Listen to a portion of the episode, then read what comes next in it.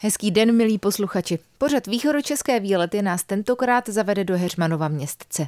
Je to město v okrese Chrudim, asi 17 kilometrů jihozápadně od Pardubic. Žije tam přibližně 4700 obyvatel. Jeho historie je stará zhruba 700 let. První písemná zmínka je z roku 1325 a týká se rozdělení majetku Heřmana z Mrtic.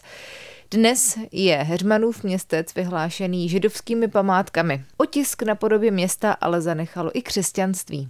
V následující hodině vám postupně představíme několik míst, která jistě stojí za návštěvu, pokud jste Heřmanovým Městcem zatím jen projížděli, anebo ho úplně míjeli. Příjemný poslech přeje Milena Potučková. Východočeské výlety mají dnes za cíl představit ve větších detailech Heřmanův Městec. A začínáme u starosty města Aleše Jiroutka. Můžeme vysvětlit původ erbu Heřmanova Městce, je na něm leknín. Váže se k tomu nějaká pověst, pane starosto? Ano, máme pověst o leknu, které plavalo po potoce, čímž dali mrdičtí znamení svým sousedům, aby jim přišli pomoc a zachránili je. Byli to loupežníci, ale? Ano, byli to loupeživí lapkové. Každý má nějakou historii a svět se vyvíjí a já si myslím, že i občané Heřmanova Městce už nejsou lapkové. Když se zaměříme na tu současnost, jaký je Heřmanův Městec místem pro vás a pro vaše obyvatele dneska? Pro nás samozřejmě Heřmanův Městec je naším domovem.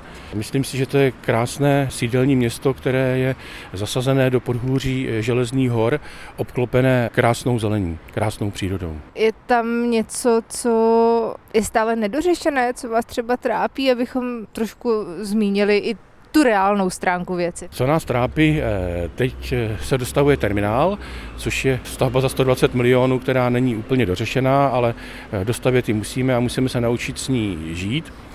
Ale pokud se budeme bavit třeba o turistickém ruchu, tak nedořešená věc je právě ta, o které jsme se bavili, o té pověsti. To je ta Mrdická Tvrz, kde sídlili naši předci, kde byl proveden pouze archeologický průzkum a možná by si tato lokalita zasloužila větší pozornost a možná by se podařilo z ní vytvořit i zajímavý turistický cíl. Je to nějakým způsobem v diskuzi už teď? Mluví se o tom, je to reálně, že se s tím bude něco dělat? Ano, už dostala komise kulturní za úkol spojit se s památkovým úřadem a začít na tomto projektu pracovat. To znamená, že výhledově se začne dít něco kdy? Výhledově se musíme znovu vrátit k historii, naštudovat historické prameny.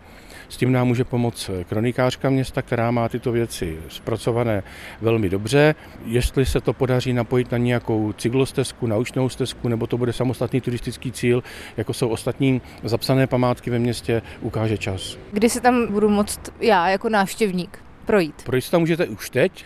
Mrdická tvrz je veřejně přístupná, akorát se velice těžko hledá, protože jsou to vlastně rozpadlé valy. Ta tvrz je významná, je uvedená i vlastně v publikaci Augusta Sedláčka, která vyšla začátkem minulého století, tak i on se tam o ní zmiňuje.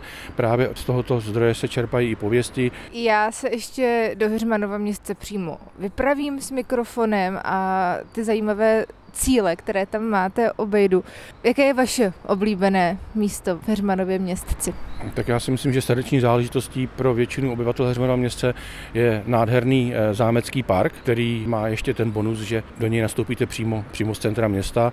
Jinak naše město Heřmanův Městec je vyhlášené svými židovskými památkami. Máme tam krásný chrám svatého Bartoloměje na náměstí a samozřejmě nelze opomenout čerstvě zrekonstruované stáje, které patří národnímu hřebčínu Druby nad Labem. Kam vy osobně si chodíte odpočinout, načerpat energii, které je to vaše osobní oblíbené místo? Oblíbených míst je několik, záleží, jak ten čas trávíte. Když jdu třeba na procházku z Noučaty, tak je to ten zámecký park, ale krásná je procházka i do Mrdic k tvrzi.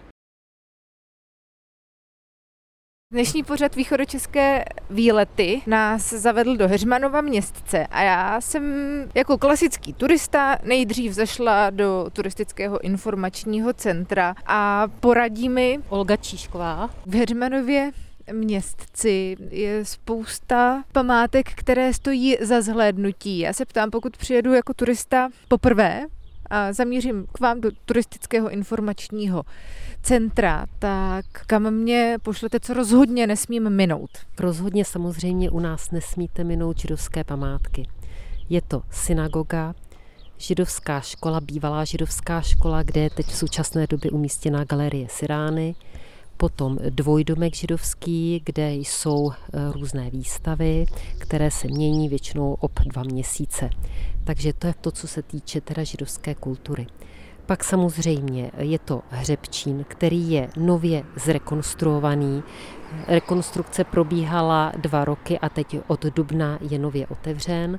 Je to v podstatě výcvikové středisko starokladrubských koní a spadá pod státní podnik Státní hřebčín Kladruby nad Labem. Dále tady máme samozřejmě nejenom zastoupenou židovskou kulturu, ale i křesťanství jako takové. Máme tady kostel svatého Bartoloměje, který je přístupný veřejnosti, ale pouze po předchozí domluvě. To znamená, když by někdo měl zájem, tak může se zavolat k nám do informačního centra a my mu prohlídku domluvíme. Stejně tak je to i s kostelem Zvěstování Panny Marie, je to hřbitovní kostel, který je možno prohlédnout si také po předchozí domluvě. Ty židovské památky jsou přístupné bez objednání? Židovské památky jsou přístupné vždycky v sobotu, v neděli a v sezóně také ve středu v odpoledních hodinách. Pokud samozřejmě by chtěl si někdo prohlédnout i mimo tuto dobu, tak může zavolat k nám do informačního centra a my mu tu prohlídku zase samozřejmě zprostředkujeme, pokud bude víc než 5 osob návštěvníků. Takže židovská, křesťanská kultura a památky, to je to zásadní, tady co Heřmanův Městec nabízí. Je třeba něco i pro milovníky přírody tady? Samozřejmě. Máme tady v okolí mnoho turistických, ale i cyklistických tras, takže i když se stavíte u nás, tak vám samozřejmě dáme mapky nebo různé průvodce. Máme tady zámecký park v anglickém stylu, který je možno teda navštívit, je přístupný veřejnosti, i když se tam předpokládají nějaké zásahy, protože tady byly povodně. Vlastně poměrně nedávno, že? Poměrně nedávno, ano. Takže bude obnoven. V tuhle chvíli už je přístupný? Ano, je přístupný veřejnosti, stejně jako Bažantnice, nebo tady máme lesopark, palác. V podstatě kdykoliv vyjdete z Heřmanova Městce, tak se ocitnete v zelení. Východní Čechy jsou poměrně příznivou lokalitou pro cyklisty. Je tady dost rovin, hlavně v Polabí, tady už jsme trošku směrem k těm Železným horám, takže to jsou i občas nějaké kopce. Jak jste na tom vy tady kolem Heřmanova Městce, co se týká těch cyklistických tras? Cyklistické trasy tady máme, je možno dojet odsud do Pardubic na Kunětickou horu, je možno tady právě v tom paláci, pak i na Slatiňany, v podstatě tady v okolí ty cyklistické trasy jsou. A je to právě příznivé tím, že tady začínají malinko kopečky, ale ještě nejsme úplně přímo v těch Železných horách, protože Heřmanův Městec leží na samém úpatí Železných hor, právě v té jejich severní části, tak odsud v podstatě na jih začínají ty Železné hory. Tam už těch kopečků je samozřejmě víc, co se týče takhle směrem třeba na Seč, Třemošnici a tam. Posloucháte pořad Východočeské výlety dnes z Heřmanova Městce a s Olgou Číškovou z místního infocentra pokračujeme v rozhovoru a také v prohlídce města. Co se týká návštěvnosti turistické, tak jste spokojeni, nebo těch turistů by mělo a mohlo být ještě víc, než jich je? Já osobně si myslím, že by turistů mohlo být více. Doufáme, že právě s tím znovu otevřením hřebčína se ta turistická sezóna a turistická návštěvnost víc jakoby rozjede, protože teď sem jezdili lidé právě hlavně za těmi židovskými památkami, nicméně to je většinou taková menší skupina těch zájemců, to jsou takoví ti lidé, kteří vyloženě jedou specificky za tímhletím, ale máme tady třeba i rodiny s dětmi a tak podobně a tak si myslím právě, že ten hřebčín je tak turisticky atraktivní, že by nám mohl přinést teda těch turistů víc. V Konopáči, což je v podstatě jedna část Heřmanova Městce, je každé léto letní kino, kde teda probíhá promítání, ale na začátku sezóny tam je i nějaké divadelní představení a je to tam moc hezky, takže vás všechny do letního kina našeho zvu. Ta sezóna začíná kdy? Ta sezóna začíná v červenci, letní kino, a je v podstatě po dobu letních prázdnin, takže červenec, srpen. Pak ještě je letní kino jeden víkend v červnu, tentokrát to bude okolo svatého Jana, takže 24., kdy v podstatě budeme mít letňák i v Zámeckém parku, kde bylo bývalé letní kino, a tak vždycky jednou za rok se tam v podstatě jakoby celý kino nastěhuje, promítne se tam pátek, sobotu nějaký atraktivní film a pak se zase přesune do toho Konopáče. My procházíme Heřmanovým Městcem dál směrem vlastně na Pardubice.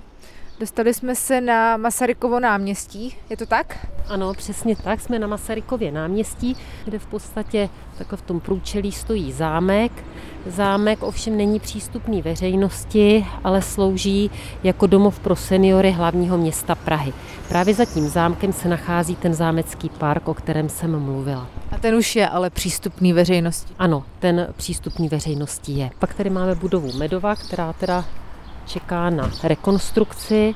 V minulosti sloužila, vlastně byl to hospodářský dvůr pro právě zámek. A to je taková hodně zanedbaná budova v tuhle chvíli, zdá se. Je tam nějaká ale památeční deska. Zde se dne 24.1.1861 narodil doktor Jiří Stanislav Gut-Jarkovský, propagátor organizované turistiky, autor knih o společenském chování, ceremoniář kanceláře Tomáše Garrigua Masaryka. Zemřel 8.1.1943 v Náchodě. A hned vedle Medova už vidíme vlastně část hřebčína nově otevřeného. Vypadá to krásně. Oni ty cihly, původně tady tyhle ty cihly byly a oni, když je rekonstruovali, tak si je museli nechat vyrobit, protože oni mají speciální rozměr. Takže to vyráběli někde, nevím, tady v Čechách, ale vyloženě speciálně museli udělat formy kvůli tomu hřebčínu. No. A když vyjdete jakoby dovnitř, tak tam má prosklenou střechu. Je to tam moc hezký.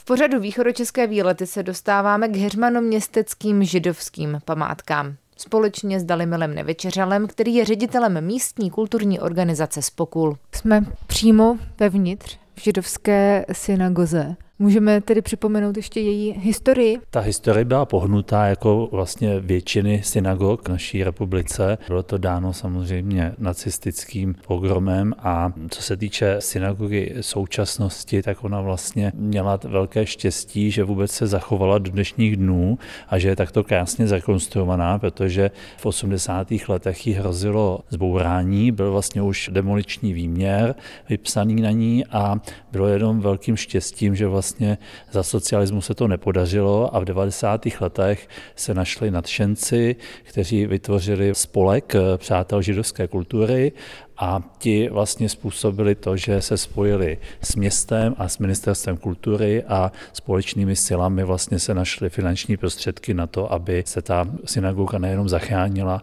ale zrekonstruovala do téhle krásné podoby.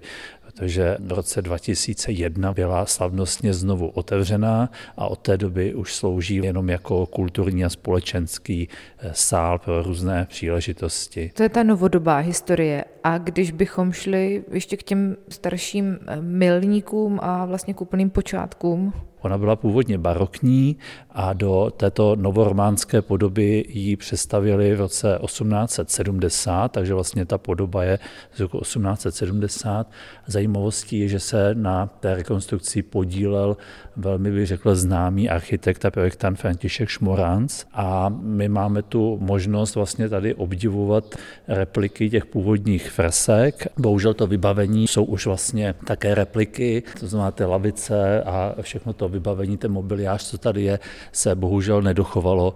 Heřmanův Městec bylo vlastně velmi významné centrum židů, nejenom, že jich tady žilo skutečně hodně, hlavně v tom 19. století, ale zajímavostí je, že ta přilehlá budova bývalé židovské školy byla také dlouhá léta sídlem krajského rabína, takže Heřmanův Městec bylo vlastně krajské centrum židovství. A ta židovská škola byla velmi vyhlášená, dokonce natolik, že ji ve velké míře navštěvovaly i křesťanské děti, což nebylo, dejme tomu, ani v rámci České republiky příliš obvyklé. Ta kvalita vzdělání byla zkrátka dobrá. Ano, je to tak, že vlastně tady obecně v Heřmanově Městci byla taková zajímavá symbióza vlastně křesťanů a židů, protože oni nejenom, že ty děti křesťanské navštěvovali vlastně i tu židovskou školu, ale obecně se traduje, že tady nedocházelo k nějaké jakoby otevřené nevraživosti nebo že by měli nějaký problém. Vlastně i ta spolupráce šlechty těch rodů kinských se židy probíhala dlouhá léta velmi jako dobře.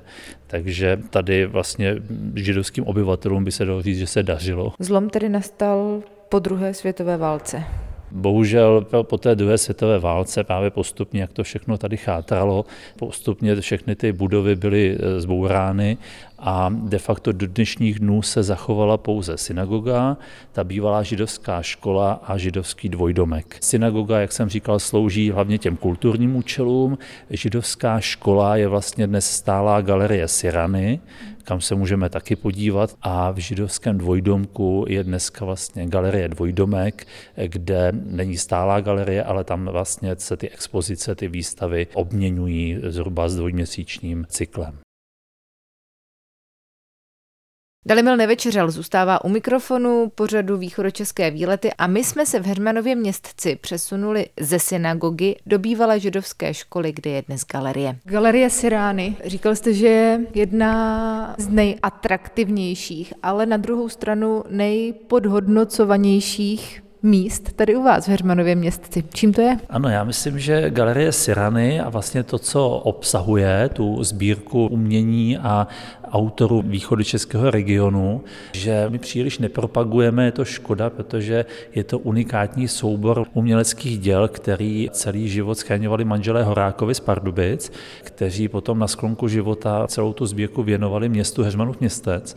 A není to sbírka ledasjaká, je to více než 200 uměleckých děl, obrazů, kreseb, soch a tak dále, leckdy velmi známých umělců. Je tady zastoupen Čapek, Zrzavý, Kotík, Špála, Olbram Zoubek, spousta opravdu zvučných jmen, kde jsou to sice umělci, kteří mají nějakou vazbu na východočeský region, že tady buď tvořili, narodili se, nebo tady měli přátelé, ale jsou to hodně umělci s mezinárodním přesahem. Ta sbírka je stálá, nebo se nějakým způsobem dneska obměňuje, že někde se něco ještě, teď nevím, jestli přikoupí, nebo někdo vám třeba chce darovat nějaké dílo? To je určitá výhoda i nevýhoda v jednom, že my jsme vlastně byli obdarováni před zhruba 20 lety touto sbírkou, nicméně v podmínkách té darovací smlouvy bylo, že pokud to bude možné, tak celá ta sbírka, celý ten soubor těch uměleckých děl si přáli donátoři, aby byla vystavena trvale.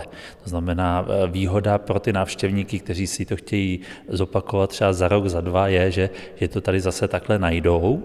Pro nás určitá nevýhoda, že bychom rádi, aby alespoň třeba část té sbírky občas byla schována do depozitáře a aby třeba aspoň 1-2 místnosti se nějak tematicky obměňovaly. To se nám zatím nepodařilo, ale jednáme o této možnosti, protože si myslíme, že i by to přeci jen jakoby mohlo více oživit vlastně ten zájem. Co je tedy vaše nejoblíbenější dílo? Já mám určitou slabost pro Olbrama Zoubka, pro ty jeho velmi typické plastiky, takže to určitě, ale je fakt, že kromě těch světoznámých, jako je Špála, Zrzavý a podobně, tak já třeba si rád prohlédnu i umělce, kteří přímo žili nebo tvořili tady ve Heřmanově Městci, jako je Vili Horný a Zikmund a podobně, takže je to otázka asi, jak kdy mám zrovna náladu, protože každý ten obraz a každý to umělecké dílo je jiné, není to tady stylově čisté, jako že by tady bylo jenom jeden určitý proud umělecký, takže tím, jak je to velmi pestré, tak vlastně si tady po každý najdu něco zajímavého. Průvodkyní po židovských památkách v Heřmanově Městci je paní Marie Hrstková. My jsme ještě nezmínili podrobnosti o židovském hřbitově tady. Židovský hřbitov u nás má 1077 zachovalých náhrobků. Je jeden z největších ve střední Evropě a opravdu se náš pan Cibulka o něj stará. Praha se chlubí tím, že má Židy nad sebou pohřbený a my v Heřmanově Městci to máme taky. Bohužel nevíme, kolik těch pater nad sebou je, nejsou tak pečlivé záznamy, protože Židé mrtvými nehýbou, tak my nesmíme udělat sondu anebo vrt nějaký, aby jsme se to dověděli.